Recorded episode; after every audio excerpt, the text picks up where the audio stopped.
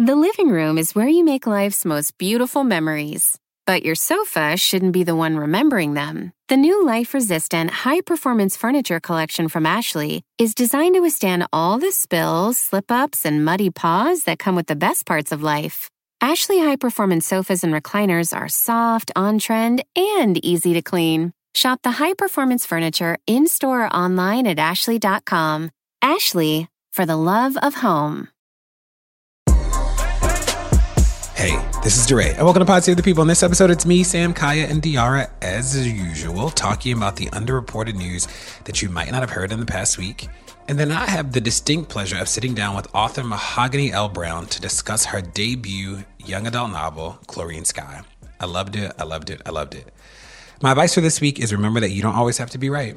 That sometimes we feel strongly about something, we get feedback, and you can change your mind. You don't have to dig your heels in. You don't have to always be right. You don't like that. You don't have to do that, you know? So just remember that, like, there are times when you are not right. You should be able to say, I was not right. I've grown. I apologize. That makes sense to me that you thought that and I thought this. And now I've taken the feedback and I think something different. Like, those are healthy responses to feedback. Let's go. All right. Welcome, family. 2021. We here we are again. Another episode of Pod Save the People. So happy you're joining us again. I'm De'Ara Balenger. You can find me on Instagram and Twitter at De'Ara Balenger. I'm Sam Sinyangwe at Sam Sway on Twitter. I'm Kaya Henderson at Henderson Kaya on Twitter. I'm DeRay at DIY on Twitter. We're coming to you so excited, still holding our breath. We have a new president officially. Who would have thought? Finally came. There wasn't an uprising, there wasn't an insurrection. There was just somebody needing to pull J Lo off the stage. we have President Joseph R. Biden, Kamala Harris inaugurated. It's happened. Here we are. You know, I thought the inauguration was quite beautiful. I did. I'm not even going to lie. I watched the entire thing. My favorite part, obviously, was Howard's marching band taking Kamala into the White House. That's when I was getting the chills like, oh, it's about to pop off again. We about to have this White House back.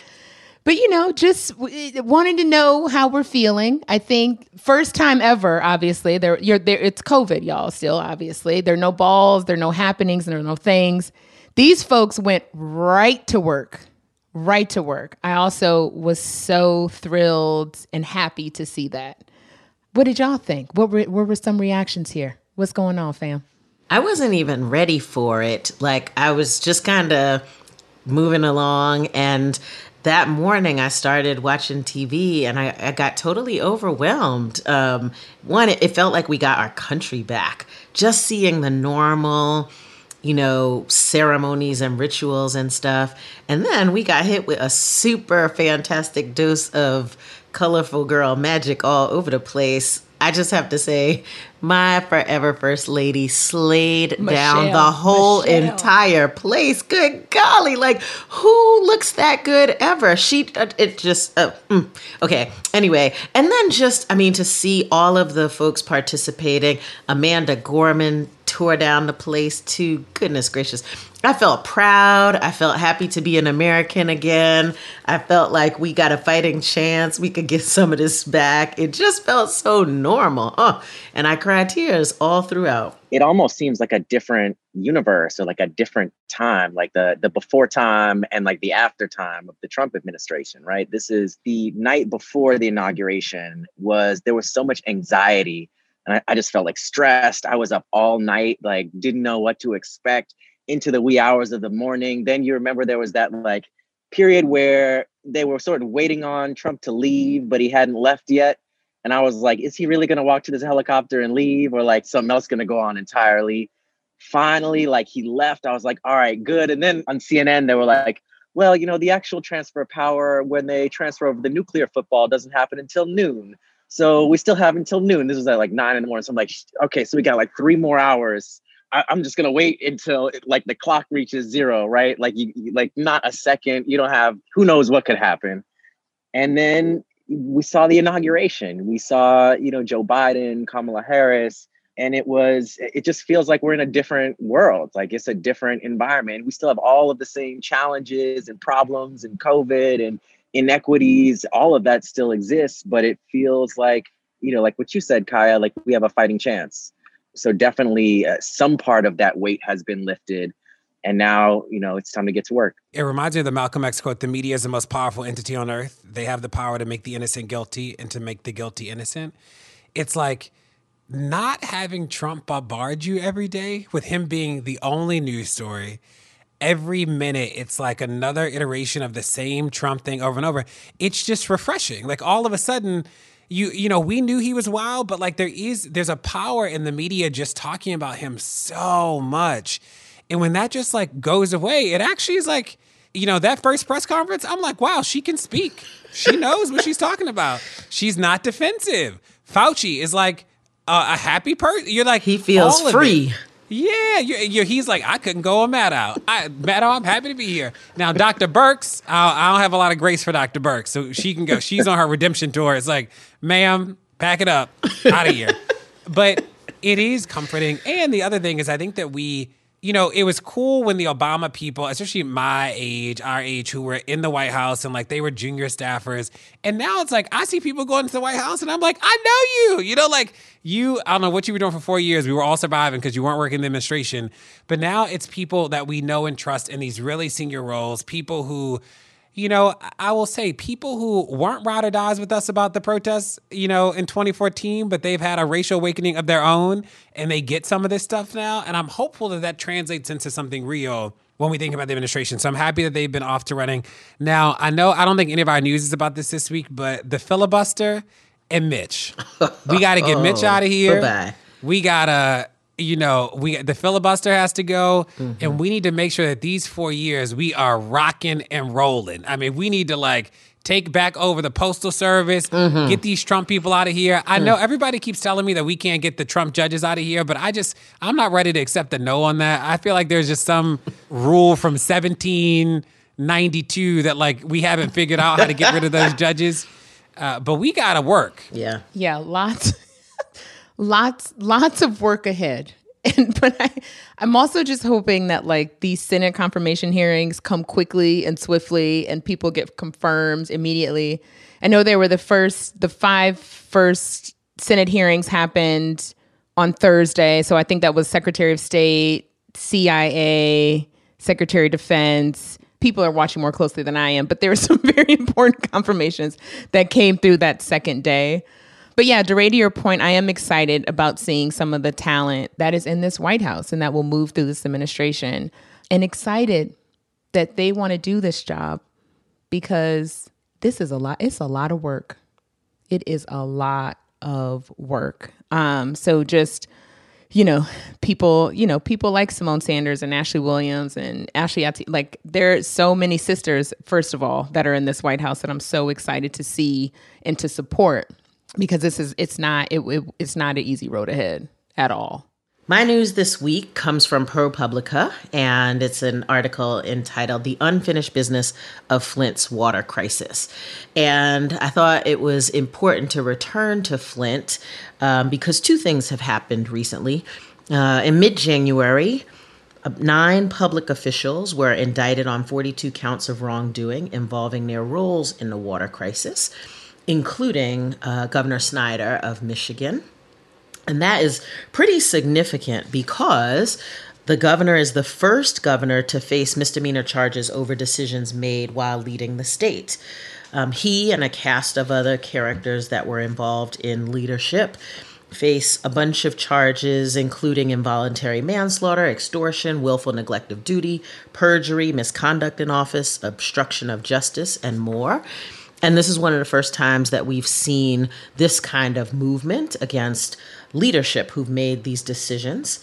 And then uh, last week, a federal judge granted preliminary approval of a $641 million class action settlement, which would provide for every person who was exposed while they were a minor child, every adult exposed with a resulting injury, every residential property owner, renter, or payer of water bills, and certain business owners, which sounds like a lot, a lot of people.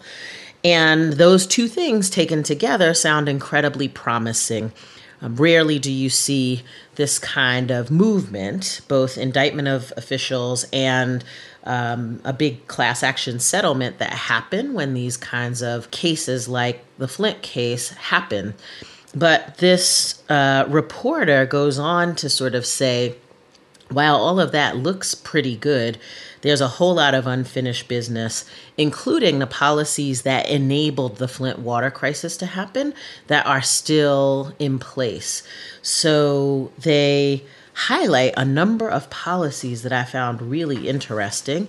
Um, first, this whole thing started because an emergency manager, which is a person who is um, designated to run a school district or a city when it is in trouble, usually financial trouble.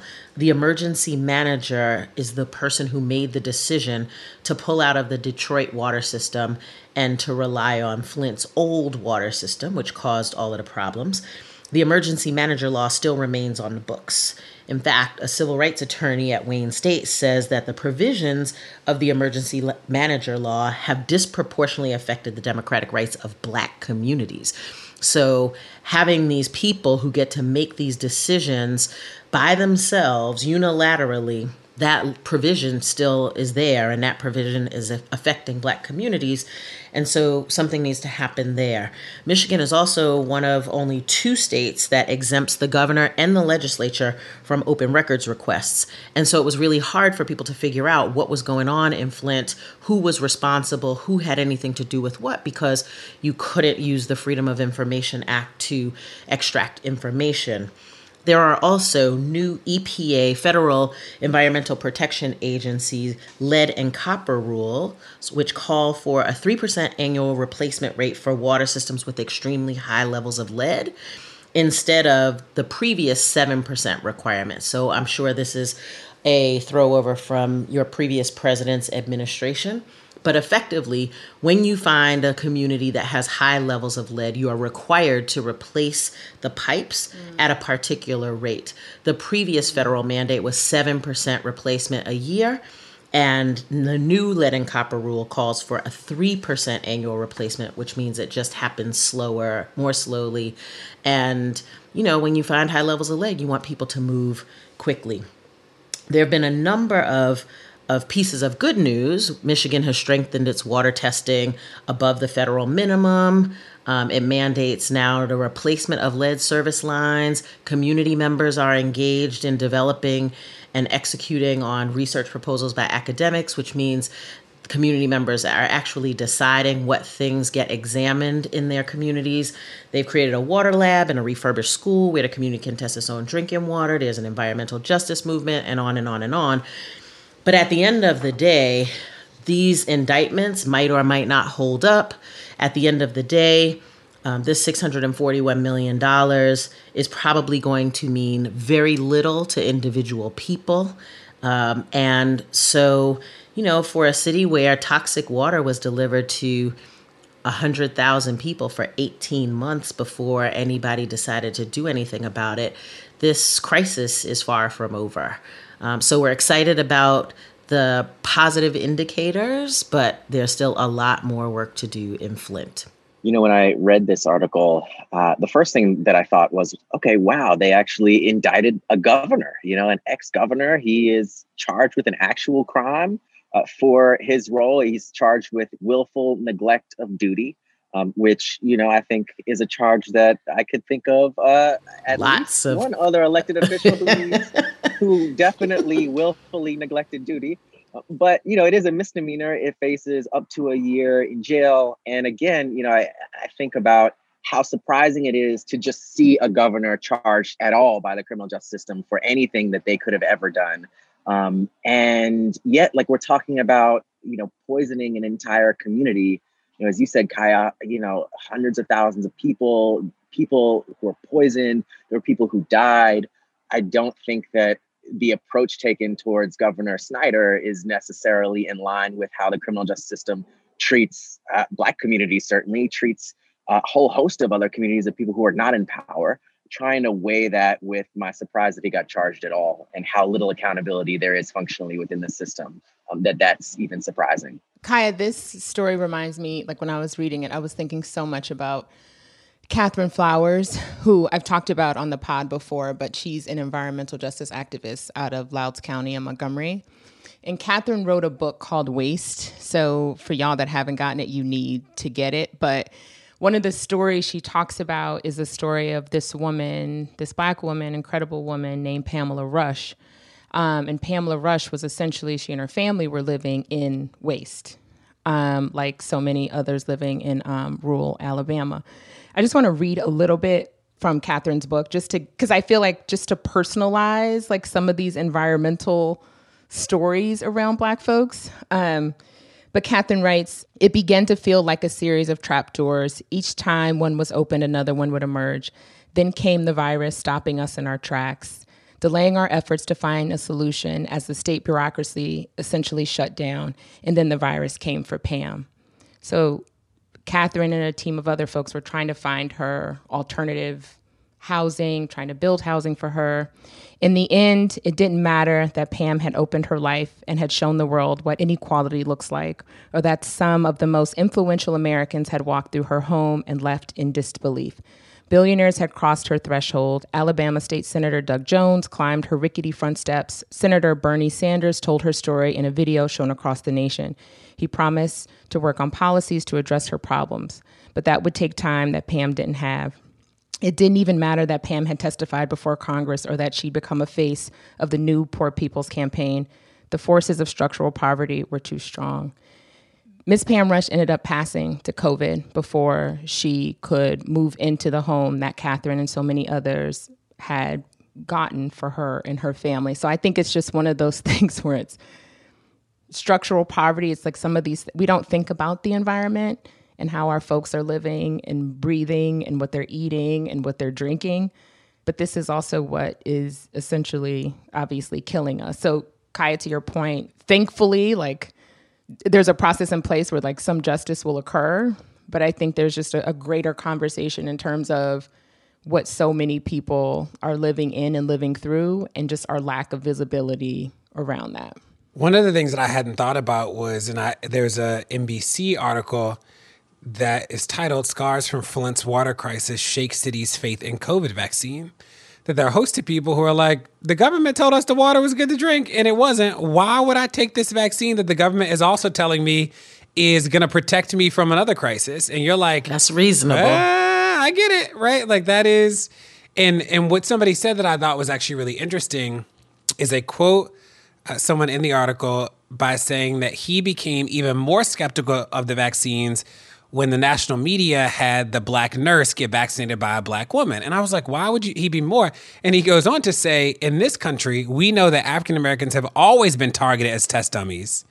And you're like, right, right. I can't, what do you say to him, right? That like literally they got, they were told to drink the water that was poisoning them and their kids there is the you know the doctor who helped expose this who was on the pod a while ago dr mona she's encouraging people to go to the flint registry so that people are registered they can get people care they can make sure people have access to resources. But like we said it's like part of this is to make sure how do we structurally make sure that this is impossible to happen again? That the mechanisms don't even exist. And the emergency manager thing you know, a lot of those laws, the the idea is that, you know, sometimes city government screws up so bad or blah blah blah that like somebody has to come in and take it over. And for people who are worried about that, there are compromises. In the in the article even talks about that. You can make it a three person board. You can make it a five. Like you can you can do it so it's not just one person. And yet they still have not done that. So you can imagine if this happened in a white affluent community, it would be a whole different. We wouldn't even be talking about emergency, nothing. It would be Nothing. it'd be a whole different structure to like they Totally. they probably make new water. You know, there'd be some new technology around water that we didn't even know about. Mm-hmm. Uh, but when it's black people, it's sort of like, well, that happened. Let us apologize and move on. And and I think that what people are rightly saying is, how do you move on when you have poisoned us? So my news is about California, where uh, the state's attorney general, Xavier Becerra, who recently, by the way, got picked to be Biden's HHS secretary, although that has yet to be confirmed. He opened up an investigation, a civil rights investigation into the Los Angeles Sheriff's Department. So this is important for a couple of reasons. One, you may uh, be familiar with some of the big high profile investigations that the US Department of Justice initiated during the Obama administration into cities like Chicago and Baltimore and Ferguson. Um, but what you might not know is that state attorneys general can also open up investigations like that, especially in states uh, that explicitly authorize this in law, like in California. And so AG Becerra has just announced this investigation into the LA Sheriff's Department, uh, which has followed a series of high profile police shootings and other incidents of police violence. Uh, most recently, the shooting of Andres Guardado uh, in Compton, and allegations that units within the LA Sheriff's Department were wearing tattoos and were were essentially gangs within the department. So those are some of the, the things that will initially be investigated by the California Department of Justice.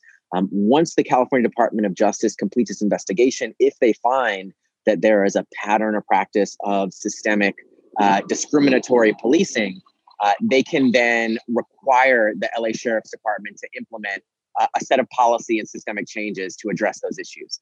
Um, so this is this is an example of the power that state uh, attorneys generals have uh, to actually not only investigate but require local police departments to implement changes. So we'll see how this investigation unfolds. But uh, this is the first of only a handful of investigations that have actually been initiated at the state level so far, and is a strategy that hopefully we can see more states emulate. So, a couple things about the LA County Sheriff's Department. Most recently, uh, there was an LA County Sheriff's deputy who admitted to being at the Capitol during uh, the attempted coup on the government. The other thing is that, and y'all should just go read it, it's called 50 Years of Deputy Gangs in the LA County Sheriff's Department Identifying Root Causes and Effects to Advocate for Meaningful Reforms. It's a report that was put out by Loyola Marymount University's law school. Um, but what they highlight, and Sam sort of touches on this, is just the sheer number of gangs that are that are operating, and they they list them all. So they break it up into uh, gangs that are believed to be active, and then unknown if they're active or previously active. But let me just read you some of them. This is bizarre. This is bizarre. The Banditos are in the East LA station. There's a tattoo that depicts a skeleton with a bushy mustache, wearing a sombrero and bandolero, and holding a pistol. According to the report, Quote, they regularly use gang slang, such as referring to longtime members as OGs and passing on information that they, quote, heard on the yard. Banditos leaders refer to themselves as shot callers, a term borrowed from the leaders of prison gangs. There's another gang within the, the sheriff's department called the Cowboys. They operate out of Century, Palmdale, and other stations. In 2018, a deputy in the Palmdale station claimed the Cowboys tattoo signified, quote, that no person has less rights than any other person and, and that, quote, you treat the public equally and without bias. It's just weird. There's another group called the Executioners. Uh, there's another group called the Grim Reapers. There's another gang called the Rattlesnakes. Uh, and then there's the regulators and the Spartans are the ones that are believed to be true. And it's just like wild. But when you read the report, you're like, they are operating gangs. They have pictures of the tattoos. They have pictures of like the like the Grim Reaper's logo and and sort of bandages that people get. I mean, it's sort of wild what is happening in the LA County Sheriff's Department. And remember, one of the problems with sheriffs is that they're elected. So even when you realize that they're bad, you know, it's hard to just go and do something. Whereas like when the mayor you know, you put pressure on the mayor, the mayor can fire the police chief. You can't just fire a sheriff, which is why this is actually a pretty big deal. I'm hoping that something comes out of this and the person that replaces the AG as he goes to the administration actually follows through. Okay, y'all, my news is from the South Seattle Emerald. That's right. Check it out. My new favorite digital publication. Um, but so I I came across this because you know I was in Tulsa last week, and I'm still having lots of feels around my first time being in North Tulsa, Greenwood, understanding the very complex and very present history around the Greenwood massacre, and thinking a lot about just Black economic power, Black wealth, and just trying to figure out what that looks like today and you know, kind of looking under every stone trying to find it. Um, so, th- what I did find was in Seattle, there is um, a young man, also Blaxican, like myself, Jebediah Gardner, who is founder and CEO of Gardner Global. And he's essentially like trying to reshape the narrative around black folks and, and, and our relationship to wealth. Um, and he's doing that in Seattle. Also, something to have in common since my folks are from Minneapolis. It's one of those places where people are like, there are black people there. And you're like, yes, there are quite a significant number.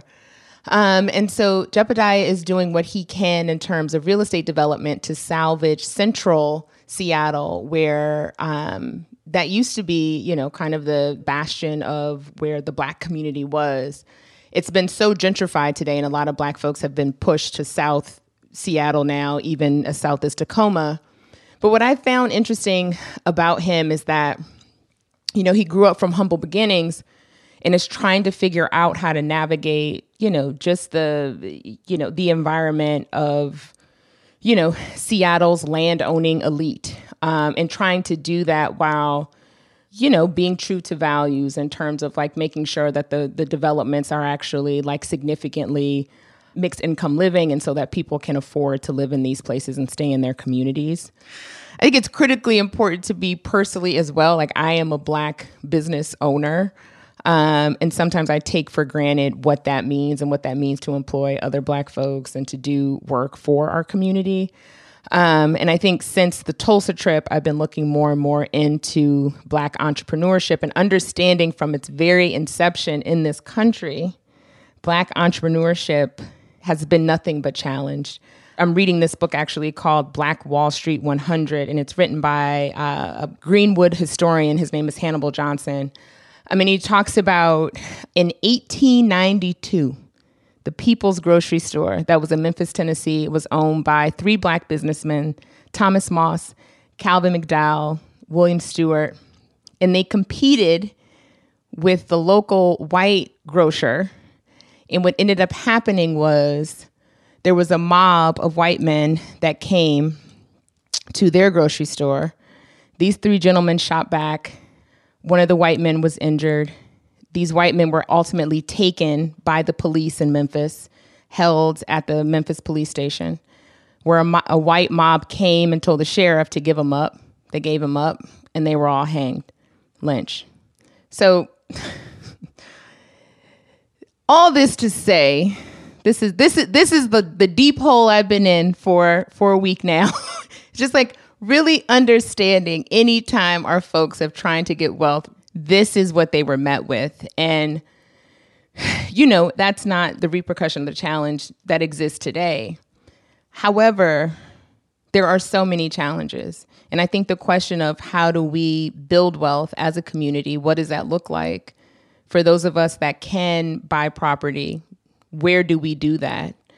You know, really thinking about what we can do with the time that we have on earth to do the things that we should and can do for our communities what does that look like um, so all that to say i was given some hope by mr jebediah gardner um, and i'm going to go on searching for those other folks who are doing similar and like-minded work because i think it's critical um, i grew up in dc uh, with my dad owning a business, a law firm on 11th and U Street.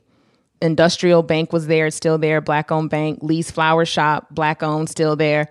Like I grew up with that and I think took it for granted um, completely. And now the U Street corridor is nothing like I grew up with. DC, Chocolate City is no longer that chocolate.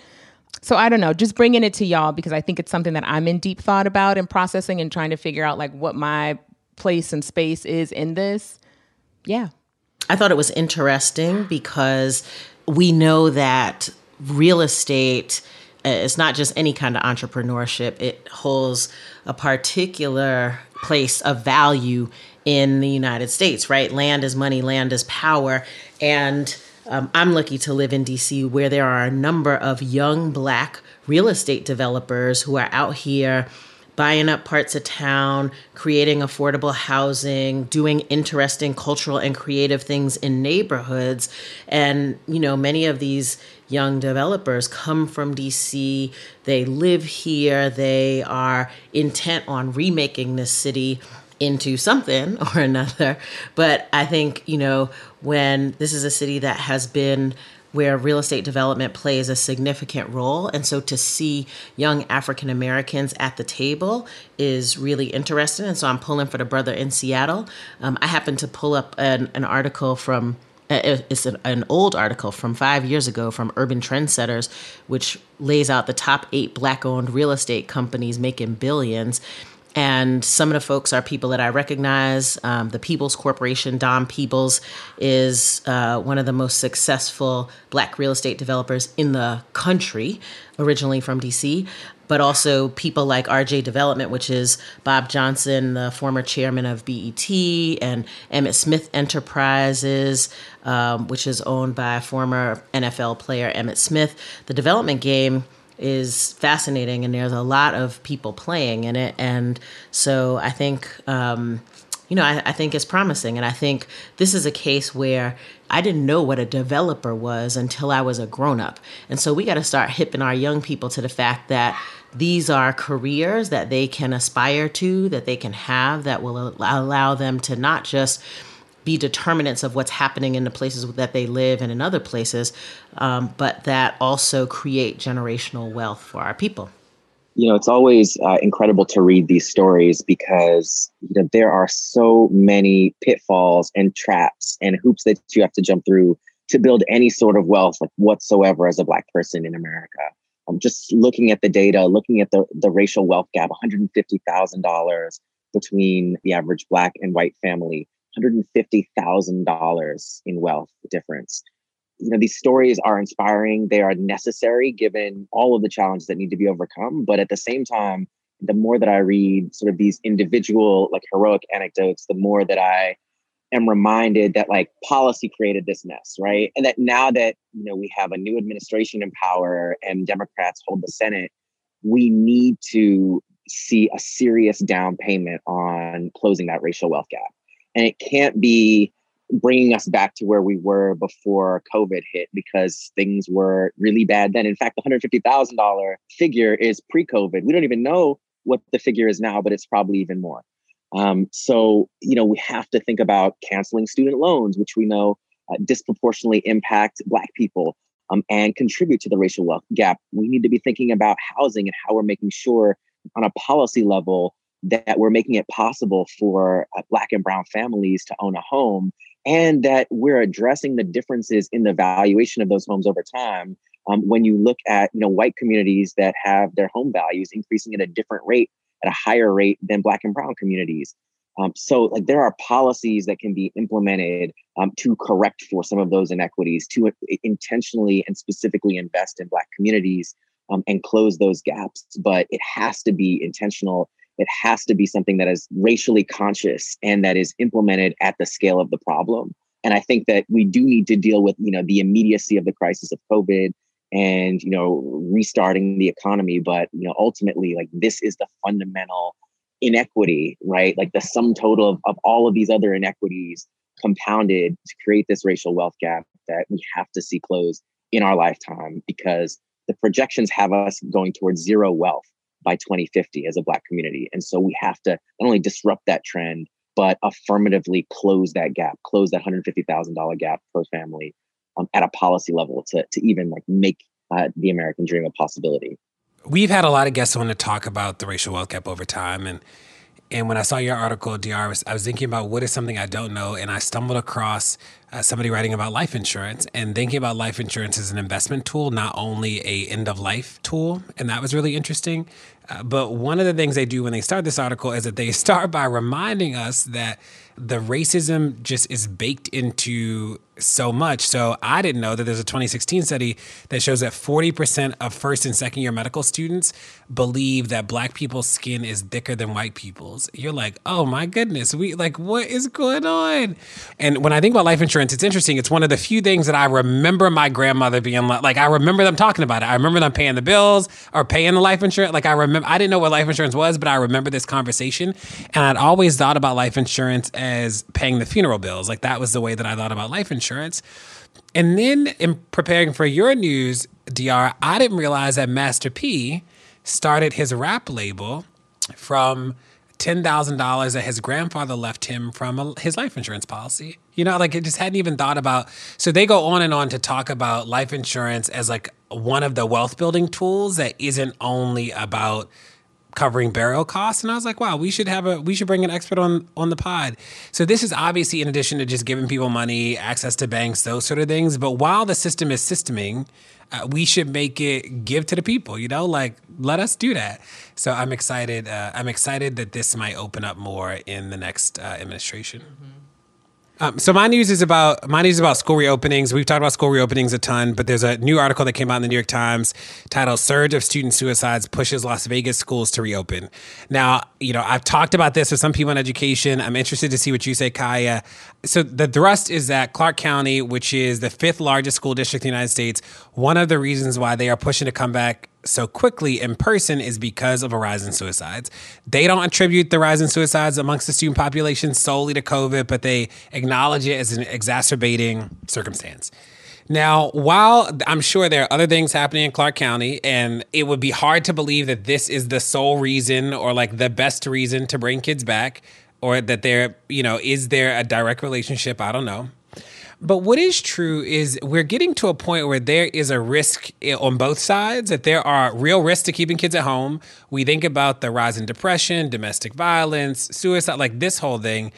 And there's there's a risk, there seems to be a risk about coming back to school. And I don't know what the breaking point's gonna be where we make the tough calls. So what's interesting about this, when when the article talks about Clark County, they note that in Clark County, 18 suicides over nine months of closure is double the nine the district had the previous year. Six students died by suicide between March 16th and June 30th. 12 students died by suicide between July 1st and December 31st, right? So that is, and you know, as as somebody who was working in schools and one of my students died by suicide as sixth grader, he was in sixth grade.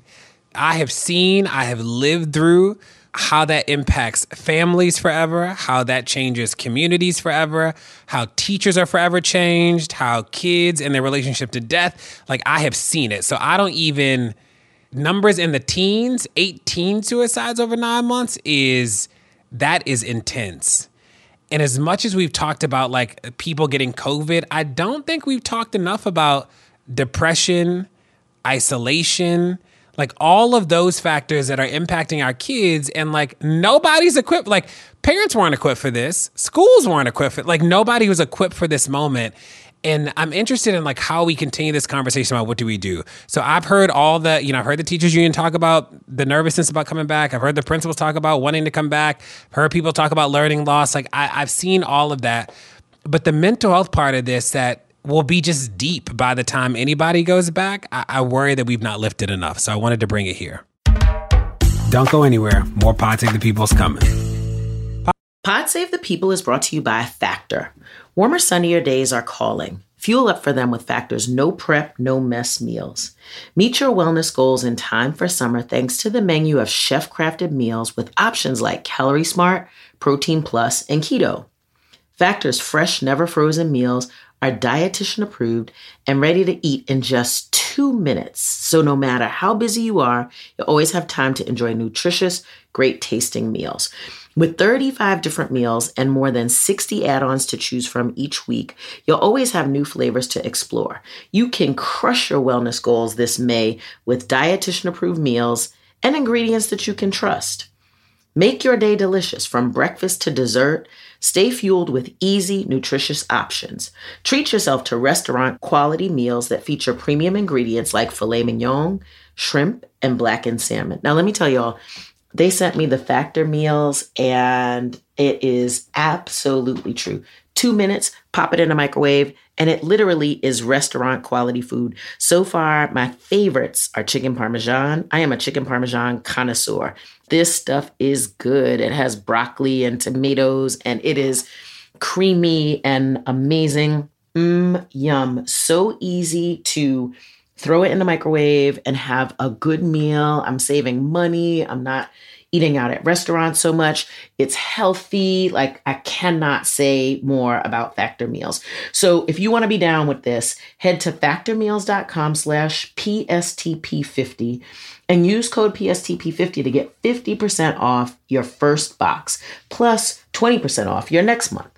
That's code PSTP50 at factormeals.com slash PSTP50 to get 50% off your first box plus 20% off your next month while your subscription is active. At KPMG, our people make the difference. It's not just something we say, it's what we do. Combining the power of people and technology, we uncover brighter insights, innovate bolder solutions, and create better data driven outcomes. KPMG, make the difference. Pod Save the People is brought to you by BetterHelp. Now, Whew, y'all, the beginning of this year has just been a lot going on, like from work and family and friends, and just, you know, the weather's been awful in New York City and Baltimore. There are a lot of stresses happening, big and small. And we keep them bottled up, it can start to affect us negatively. Therapy is a safe space to get things off your chest and to figure out how to work through whatever's weighing you down. If you're thinking of starting therapy, give BetterHelp a try. It's entirely online, designed to be convenient, flexible, and suited to your schedule. Just fill out a brief questionnaire to get matched with a licensed therapist and switch therapists anytime for no additional charge. Get it off your chest with BetterHelp. Visit betterhelp.com slash people today to get 10% off your first month. That's BetterHelp, H-E-L-P dot com slash people. Hey everyone, it's Ted from Consumer Cellular, the guy in the orange sweater, and this is your wake up call. If you're paying too much for wireless service, you don't have to keep having that nightmare. Consumer Cellular has the same fast, reliable coverage as the leading carriers for less. And for a limited time, new customers receive their second month free when they sign up and use promo code MONTHFREE by May 31st. So why keep spending more than you have to? Seriously, wake up and call 1 888 freedom or visit consumercellular.com. Taxes, fees, and other third party charges will apply. See website for additional details. The living room is where you make life's most beautiful memories. But your sofa shouldn't be the one remembering them. The new life resistant, high performance furniture collection from Ashley is designed to withstand all the spills, slip ups, and muddy paws that come with the best parts of life. Ashley high performance sofas and recliners are soft, on trend, and easy to clean. Shop the high performance furniture in store or online at ashley.com. Ashley, for the love of home. And now, a great conversation with poet and author Mahogany L. Browne, who just released her debut YA novel, Chlorine Sky. Chlorine Sky is a narrative that attempts to engage young people on a number of topics, including blackness, mass incarceration, the power of finding yourself, love, friendship, all of it. It's incredible. You should definitely buy it for a kid in your life or buy it just for yourself because it's a book and poem too, which is gorgeous. Here's our discussion and how you introduce a younger audience to these concepts. Here we go. Mahogany, thanks so much for joining us today on Pod Save the People. Thank you for having me. Now, I've known you for a while on the interwebs, on Twitter, uh, but it is great to finally meet you. Now, I'd love to know, you know, I'm always interested in, in poets and people who write as like work. How did you stumble into poetry? How did you find poetry? What was your journey to poetry? How did you become a writer? I was a writer first, I believe. Uh, fourth grade, I wrote my first story, and that was it. I was hooked. Okay. Do you remember it?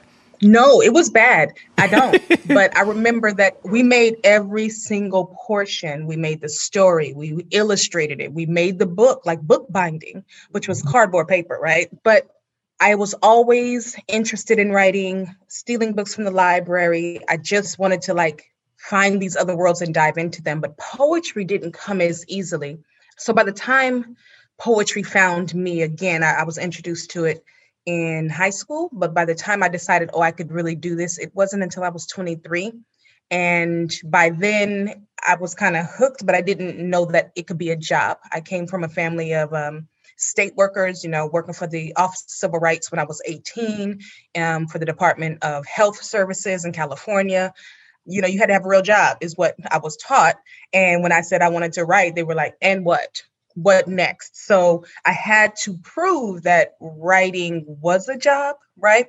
Um, so when poetry happened in that way, that I started just at an open mic while I was working for a hospital, and then I did HBO, and then I moved to New York as a journalist, uh, working with Source and uh, Double XL and Honey, poetry kind of took a back seat, but it always was like that passion for me. Um, and it obviously came out of my writing because my editors would be like, you can't write about Beanie Sigel and use these words like cascading, like you got to get it together. Um, so it was always kind of encroaching. Uh, and when I left, by the time I was like 24, um, I decided that was it. It's just going to be poetry because the only editor then is me, right? I didn't have to worry about what advertising dollars said. I didn't have to curb my ideas because I didn't agree with the misogyny um, that I felt was being forced into these specific conversations. Um, thinking about hip hop journalism and the feminine black body, I didn't want to do that anymore. Poetry then became this this anchor. It, it became an anchor for me, and and that was it. I, I haven't left since. I just figured out new ways to do poetry. So that meant teaching and facilitating in high schools. That meant touring the world and performing on stages, um, writing books, and then now my first YA novel in verse. Chlorine Sky, which is why which is why we're here. Yes. So let's talk about this. You know, I used to teach sixth grade math. I taught in East New York, Brooklyn, and Start City. Oh wow, okay. 12 years ago. Uh, and my students are 20, 21, 22, which is so wild. I'm like, oh my goodness. Uh, but, you know, I was in reading, in reading Chlorine Sky, it was interesting because these weren't books to me when I was a kid. Like I didn't, there was no book. Books weren't, uh, I don't know. Poetry was like this thing we sort of did in like a random unit. Yes. They weren't books. So in reading this, I'm like, yeah. it was so interesting because I'm like, wow, I wish I'd had a text. Mm that even looks something like this. Can you talk about why this format? It in some ways is a meditation on friendship and and girls and and school and lovish and family you know so why why this book mm. why this format why now why this book why this format and why now this book i was afraid like i've never been able to write a, a novel okay um, this was my first attempt at that and novel in verse made it feel as authentic um, to my voice now as possible. Uh, while I read every day, I, I love novels. I wanted to do something that kind of showcased the writer and the voice that I am today and how I even got to be there. So a lot of Chlorine Sky is informed by uh, my own childhood memories growing up in California. What does it mean to have the world decide for you as a black girl as a tomboy uh, you know these gender norms? What is consent? How does mass incarceration impact your your home life? Uh, what does single parenting do? I wanted to have all those conversations but in a novel it it felt too too big right? It felt insurmountable. Whereas poetry allowed me to do that thing I'm really good at, which is I can take a snapshot and I can tell, I can distill all the information in the snapshot. And from that, I was able to um, have these really interesting moments of uh, friendship and like failure and fear. I could talk about gender norms. I could talk about colorism and texturism. I could do all of that in verse and allow folks to really put themselves in the driver's seat, right? It wasn't just this is what's happening on this day on this page because of the poetic form. It allows the reader to get caught up in it. And because I don't say the name of the protagonist until the very end, it also allows the reader to feel like this is their story too. I mean, everybody got this story. Like this was one of those those moments where I was like, even if you are not Laylee, you know a Laylee. Do you know what I mean? Like sometimes we we've all been the Laylees, if if we're honest. We've all been the Laylees. So I wanted to like show that moment of like, you know, real universality. Like you are a part of this conversation. This quilt is also you. And the poetry was the easiest way for me to do it. Why now? well, Toni Morrison said if you don't see the story, write it. You must write the story. Um, and here we are in this day and age where we can look and, and have a discussion about Michelle Obama and Jennifer Lewis and Mariame Kaba and Eve Ewing. And you have so many diverse, beautiful, different Black women now. But when I was growing up, it was like three. You had three to look for Janet Jackson, Mariah Carey, um, and Tootie, right? So that was it when I was growing up. But you have those things where like it was so few, and then we would find one and we would, it was like playing That's My Car. It's like, that's me, that's me, I'm here too. Like I exist. And I felt like here we are having these conversations where Black girl magic is a common thread we need to unpack. We need to start unpacking the uh, the problems that we have brushed aside and renamed, right? And reclaimed. Yeah, we, we black girl magic now, but that black girl didn't even know how to love herself five minutes ago. And so I want to show that story. I want to show that that journey. Can you read I Can't Imagine and then we'll talk about it? I can't imagine what it's like to forget my mother's face. I sit quiet and wait for her story to unfold. My mama's still on drugs, and my daddy ain't got time for all that. He don't want us girls to see her like that. He says every child deserves to be the sun, to know they come from the sun. And if the sun snuff itself to dusk before its time, and no shine is left to see, let it be. One day we woke up and she was already a cloudy shadow of herself. Then one day we woke up and she was gone. She only come home when she clean. She only call home when she's sort of sober. She ain't never remembered my birthday or my sister's birthday. And I'm like, whatever. When you live where we live, you say what it is. And if you can't say what it is, or if it hurt too much, or maybe it's too confusing, you just say, whatever. That way, you ain't no lie. Why, why did you include this? What I found to be not just interesting, but like redemptive, even for like young people, how they deal with trauma. They kind of speak it plainly, and then they just keep it moving, right? And for an as an adult, remembering conversations like this is not per se the conversation that I had when I was a young person, but one that I witnessed when I was teaching. And I remember how flippant it seemed when the young person just said, whatever, my daddy gone, my mama gone, whatever. And I knew what the whatever actually meant. So it was one of those moments where I was like, oh, what does it mean to like hold all this adult trauma as a young person and then still feel beholden to tell the truth, right? And so to assure that you are not a liar, to assure, assure you're not a snitch, you just say whatever. It's whatever. And and let the listener figure it out on their, their own. And I love I love that power that that young people have. Uh, they're gonna keep it as real as possible, but they're also not going to do all the legwork for you. They're like, you catch up. and I, I wanted to add that. I wanted, I wanted that to be a part of the narrative, right? Is like a young person telling you, figure it out for yourself. I love it. Uh, I think, you know, this was one my mother left when I was 3 mm-hmm. and in reading it, I'm like, I get it, you know, and I, it's these sort of stories that I definitely didn't see when I was a kid. There were so many stories about absent fathers and father. There were, there were like no stories about mothers, right? who mm. weren't present. And uh, so, shout out for including this in a way that was both honest and real and human and like you know it's like this is this is real you're like you're like it's whatever you're right and i like that you brought that up we we rarely got to think about those mothers that it was just too much and they had to go we rarely got to have those conversations because it's always been single mother household and then of course it's her fault when shit go wrong but what happens when you have all of these motherless kids? And it's not because, you know, it's not by choice. It's because the system is set up to dog out their parents. So by the time they're looking for, you know, that guidance, if you're lucky your parent is there, they can be remembered. And if not, you'll get these stories. Yeah. And like I think about, you know, I've never seen a story talk to me about uh, what Mother's Day feels like when it's always been absent, right? Mm. Like I've always I've always been like very happy for the people around me on Mother's Day, but Mother's Day has mm. never been a celebratory day for me, right? Mm. mm. Uh, Father's Day is great. Like my father's great. Da, da, da, but Mother's Day is what people put all their, you know, Mother's Day is like this thing. And for me, it's like Mother's Day is like a, you know, I like find women that have been really powerful to me and did it. Like I do all these, there's a ritual that I do so it's not a sad day yeah. or it's not a day of absence only. But like I've never seen that written, but you know, I've never seen that story. I've never seen a story of a kid having to process that. Yeah.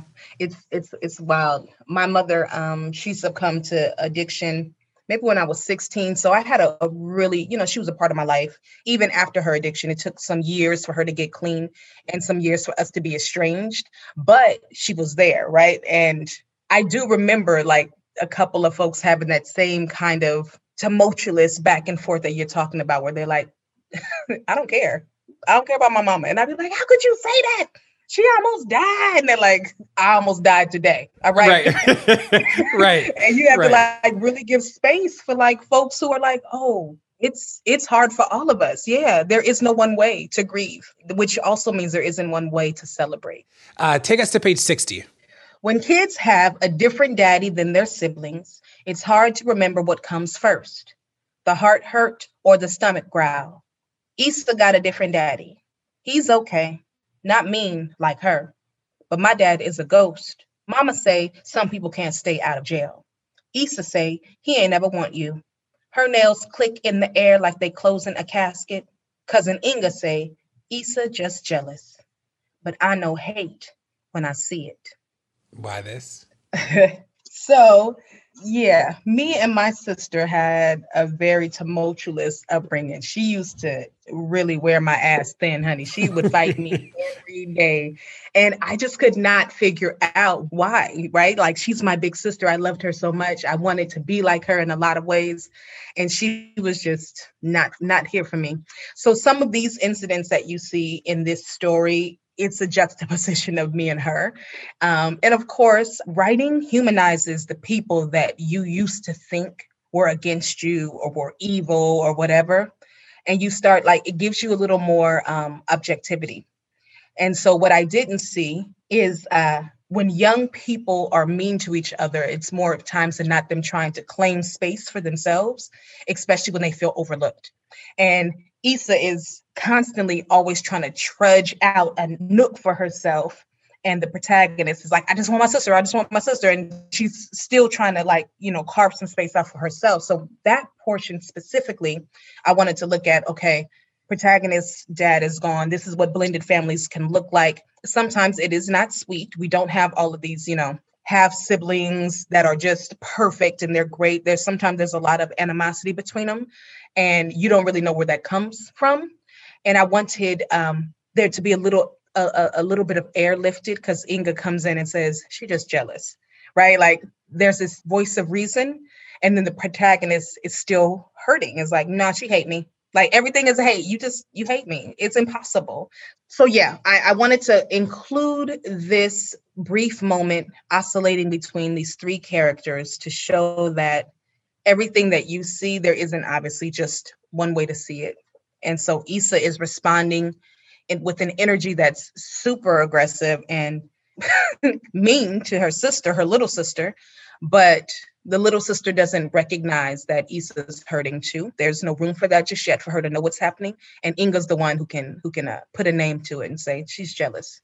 What we say, what I always remind myself as an organizer is that uh, young people often have the experiences before they have the language. Mm. And that part of our work is not to penalize young people for not having the language, but to honor the experience.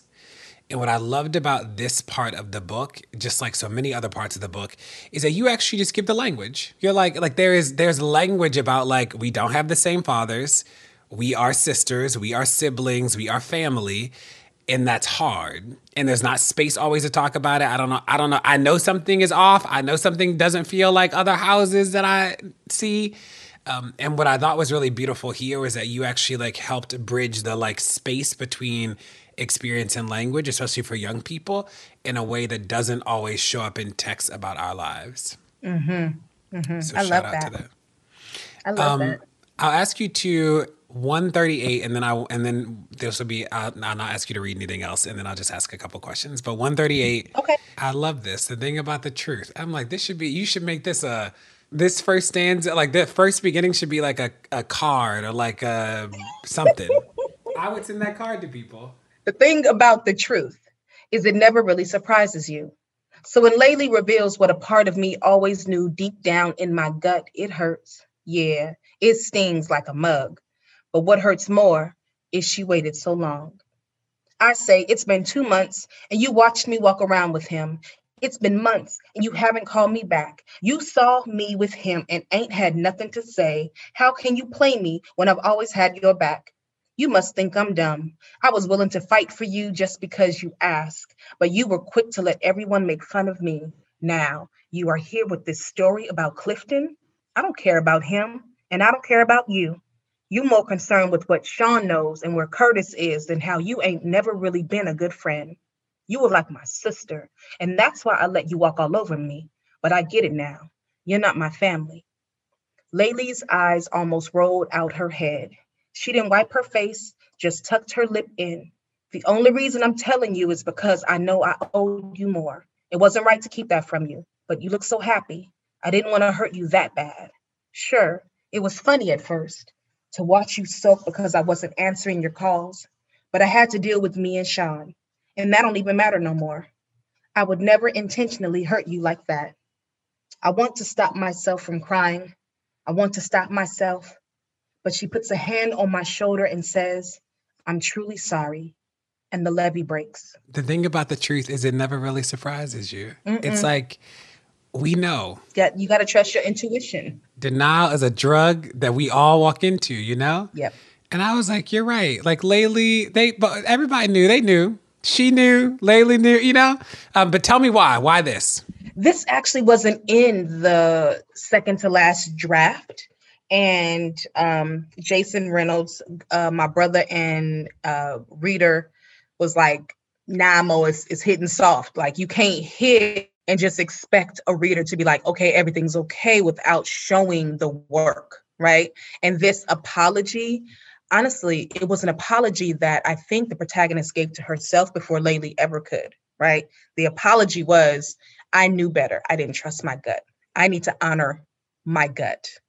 And then the second apology was, I'm truly sorry, which is like, she's like, fine. But I think it was that reckoning.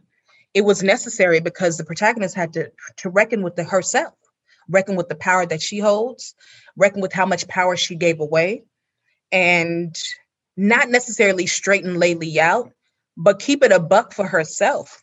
You know, we do it so often where we just lie to ourselves all day. We lie about everything just because it's easier, because it hurts less. It, it's easier to get up in the morning and look at ourselves than to admit that we're scared or vulnerable or we made a poor decision or we supported somebody who made a poor decision, right? Like we we never keep it that funky with ourselves to assure that we don't do that again. And I, I love that as as just an opener because we've all been there. We've all lied to ourselves. I love it. And what um what so sort of zooming out to talk about the book writ large, now that we've read these sections, there will be parents listening mm-hmm. who are thinking about text for their child. What would you say to them about about Chlorine Sky?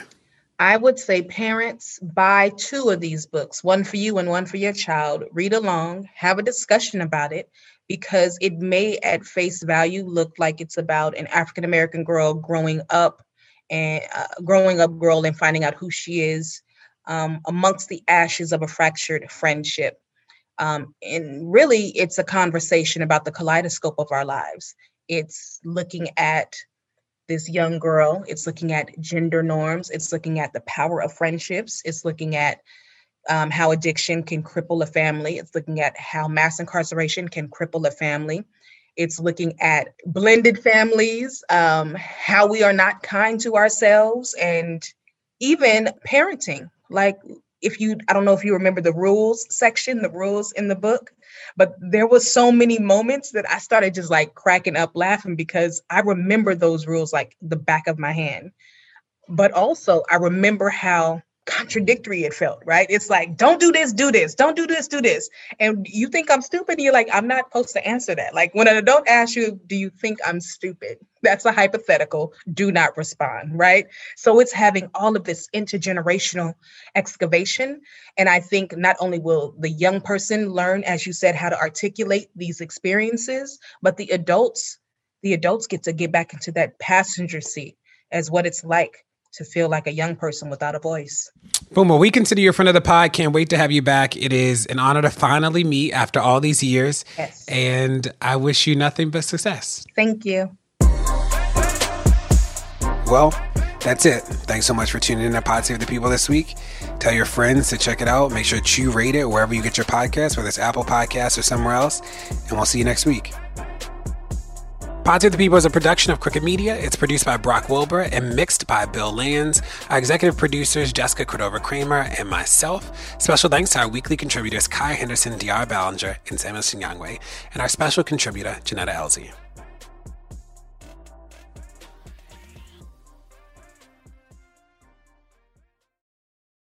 The living room is where you make life's most beautiful memories.